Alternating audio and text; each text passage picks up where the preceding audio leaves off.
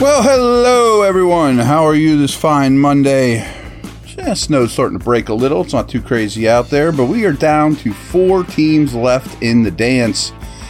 And I tend to think it's the four correct ones. We'll talk about the playoffs here in the second half of the podcast, but one thing is always obvious in the playoffs and was obvious this past weekend is having a kicker you can count on goes a long way. I mean, we all saw the Buffalo wide right. What a heartbreaker for the Bills. I'm sure your guys aren't crying too much for Bills fans.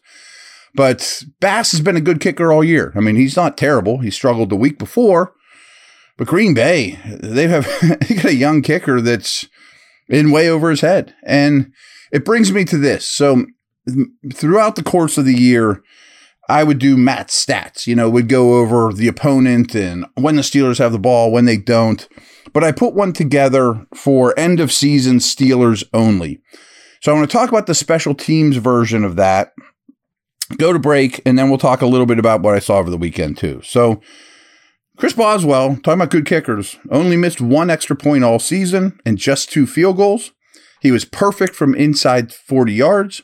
His 93.5 field goal percentage ties his second best season. His best season was a 95% success rate. Boswell's career, just over 87% field goal success rate, is sixth best all time amongst kickers that have attempted at least 100 field goals. He's had two rocky years over his career. Other than that, he has been a rock star. I think he, other than TJ Watt, was the best Steeler at his respective job this year. And back to our foundational player conversation, he certainly fits. So when you look at these playoff teams and what do we need to do? Well, that box is already checked. So that's promising. The Steelers' opponents missed 5 field goals in games this season compared to the 2 missed by the Steelers. Pittsburgh's opponents made 86.5% of their field goal attempts. That was the 15th highest percentage in the league. So that was about league average. The opponents also only made 73% or 93% of their extra points attempts. They were actually pretty lucky with that. 6 teams had worse extra point attempts made against. So the Steelers got a little lucky with some extra points that were missed this year. The Steelers, here's one that makes me crazy. The Steelers' gross average punt yard of 44 yards was only better than New Orleans. However, they did down 20 punts inside the 20-yard line. That's 6th most in the league. But they also punted the 5th most. They punted 89 times. I don't understand how Harvin finished the season, to be honest with you. Including the playoffs, Nick Herbig led the Steelers in special team snaps. Next in line were Killebrew, then Boykin, then Mark Robinson, then Pierre, then Connor Hayward, Chandon Sullivan, Elijah Riley, and then Rodney Williams. Pierre missed one of those games. Riley only appeared in 13, and Williams only appeared in 14. Everyone else played in 18 games that I mentioned. 5 players around the league finished with 13 special teams tackles, and that led the NFL. Think about that. Through the course of the year, you're the leading tackler on special teams if you make 13 tackles. Killebrew ended up with 12. He was one off the lead. Pierre had 7. Herbig and Williams had 6. I don't study special teams tape, but Rodney Williams looks like a really good special teams player. The Steelers and Cowboys were the only 2 special team units to block multiple punts. They each blocked 2, something the Steelers have been pretty darn good at. The Steelers' opponents averaged 2.9 more yards per kickoff return than Pittsburgh, but the Steelers averaged 0.7 more yards per punt return than they gave up. The average kickoff return against the Steelers gained 26.4 yards, the 6th highest. Pittsburgh converted 6 two-point conversions in 2023, tied for the league lead with the Texans and Patriots. I never thought that. I just happened to stumble across this. But they had 6 two-point conversions. It's not really a special teams thing, more of an offense, but I threw it in there anyways. But they also allowed 6 two-point conversions. But 4 teams allowed more than the Steelers. So while 6 was the magic number to being tops in the league, 6 allowed wasn't as harsh. You know what I mean? Didn't lead the league.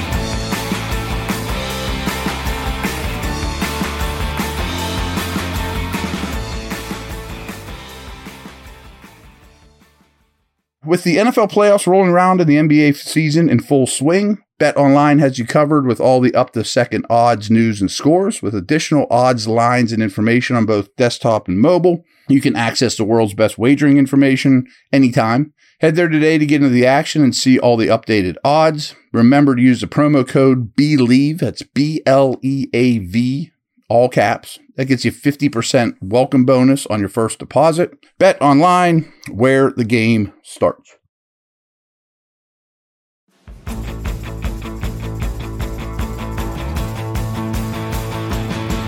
A couple things to take away from the weekend.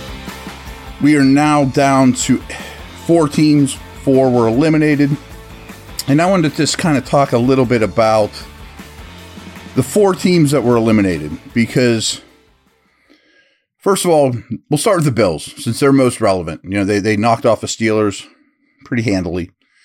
But if you follow my Twitter timeline at WilliamsonNFL, or if you happen to follow Adam Schefter, it's who I retweeted from, you'll see the Bills have a ton of free agents. Like, their days of going outside the organization to boost their playoff run is crashing. You know, Von Miller's, they're not going to be able to do that type of thing anymore.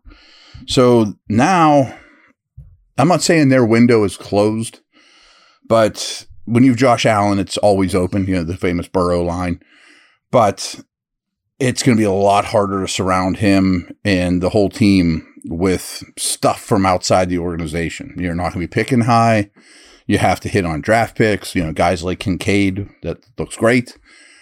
But it's going to be a lot more difficult for the Bills. And again, I know you guys aren't crying for the Bills, but imagine being that fan base and never having a Super Bowl title to lean back on. Steelers have a bunch. You know, the Bills went to 4 in a row way back when, and they've been so close. I mean, they've been the second or third best team in the league now for the last 5 years, but have nothing to show for it. And is it just a Chiefs thing? I tend to think not. I just think it's tough to win in the playoffs. This is what it comes down to. It's a Steeler note too. You know, I mean, you only get so far. Steelers had experienced a lot of this during the Brady era. You know, it doesn't mean you're not an elite team. Sometimes you just don't get a bounce, or Bass can't make that field goal, or whatever it is. But that's the fine line this league is. Tampa Bay Bucks also were eliminated. Way exceeded expectations this year. But what I wanted to stress with them is Todd Bowles, who, I'll be honest, he was on staff with me with the Browns. He was our assistant secondary coach. That was a long time ago. I'm a Todd Bowles fan. I think he's a great defensive coordinator. He is aggressive. I've always thought he's been in over his head as a head coach, though. His game day management stuff, and this might sound familiar from a defensive-minded head coach. You know, Tomlin, I think, had some similarities, kind of set in his ways, not very analytically inclined. Not great using timeouts and clock management and challenges. Well, you know what? Bowles, this past offseason, went back to the drawing board on that stuff. You know, he went back and studied these things. And maybe that came from ownership. Like, hey, Todd, you're on the hot seat here, but if you're going to come back, we want an offensive coordinator change, which is what the Bucs did. Leftwich was out. Brought in a really good Canales. Did really, really well with Baker. And Todd, I want you to go back and do some analytical studies of how you handle game days. And he did, and he got way better at it. So, old dog, new tricks. See what I'm getting at here?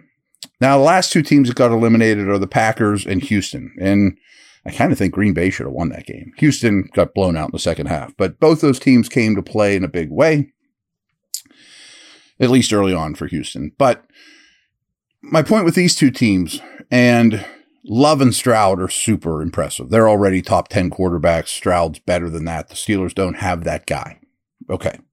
But it shows if you get the offensive coordinator and quarterback situation right, and maybe that's Pickett. I mean, I'm just saying maybe, that you can play with house money. You know, these guys were ahead of schedule. You know, they were ahead of the curve. I mean, in terms of rebuilding their team.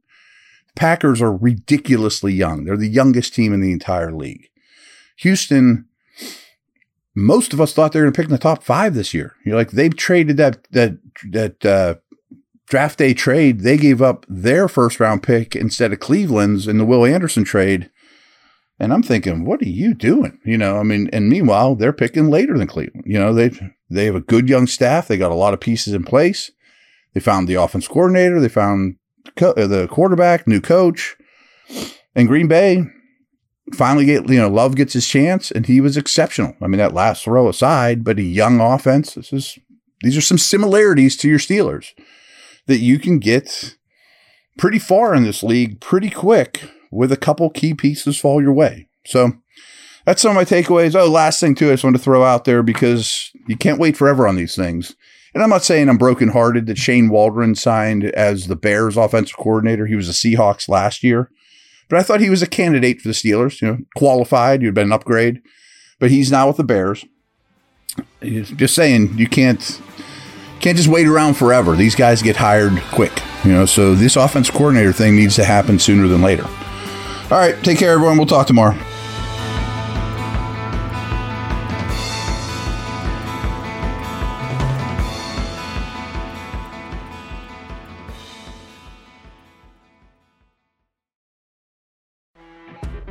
You know when you're listening to a true crime story that has an unbelievable plot twist that makes you stop in your tracks? That's what our podcast, People Are the Worst, brings you with each episode. I'm Rachel. And I'm Rebecca. We're identical twins who love true crime cases that make you say, "Didn't see that coming," and we hate the people responsible for them. Listen to People Are the Worst now on Apple, Spotify, or wherever you get your podcasts.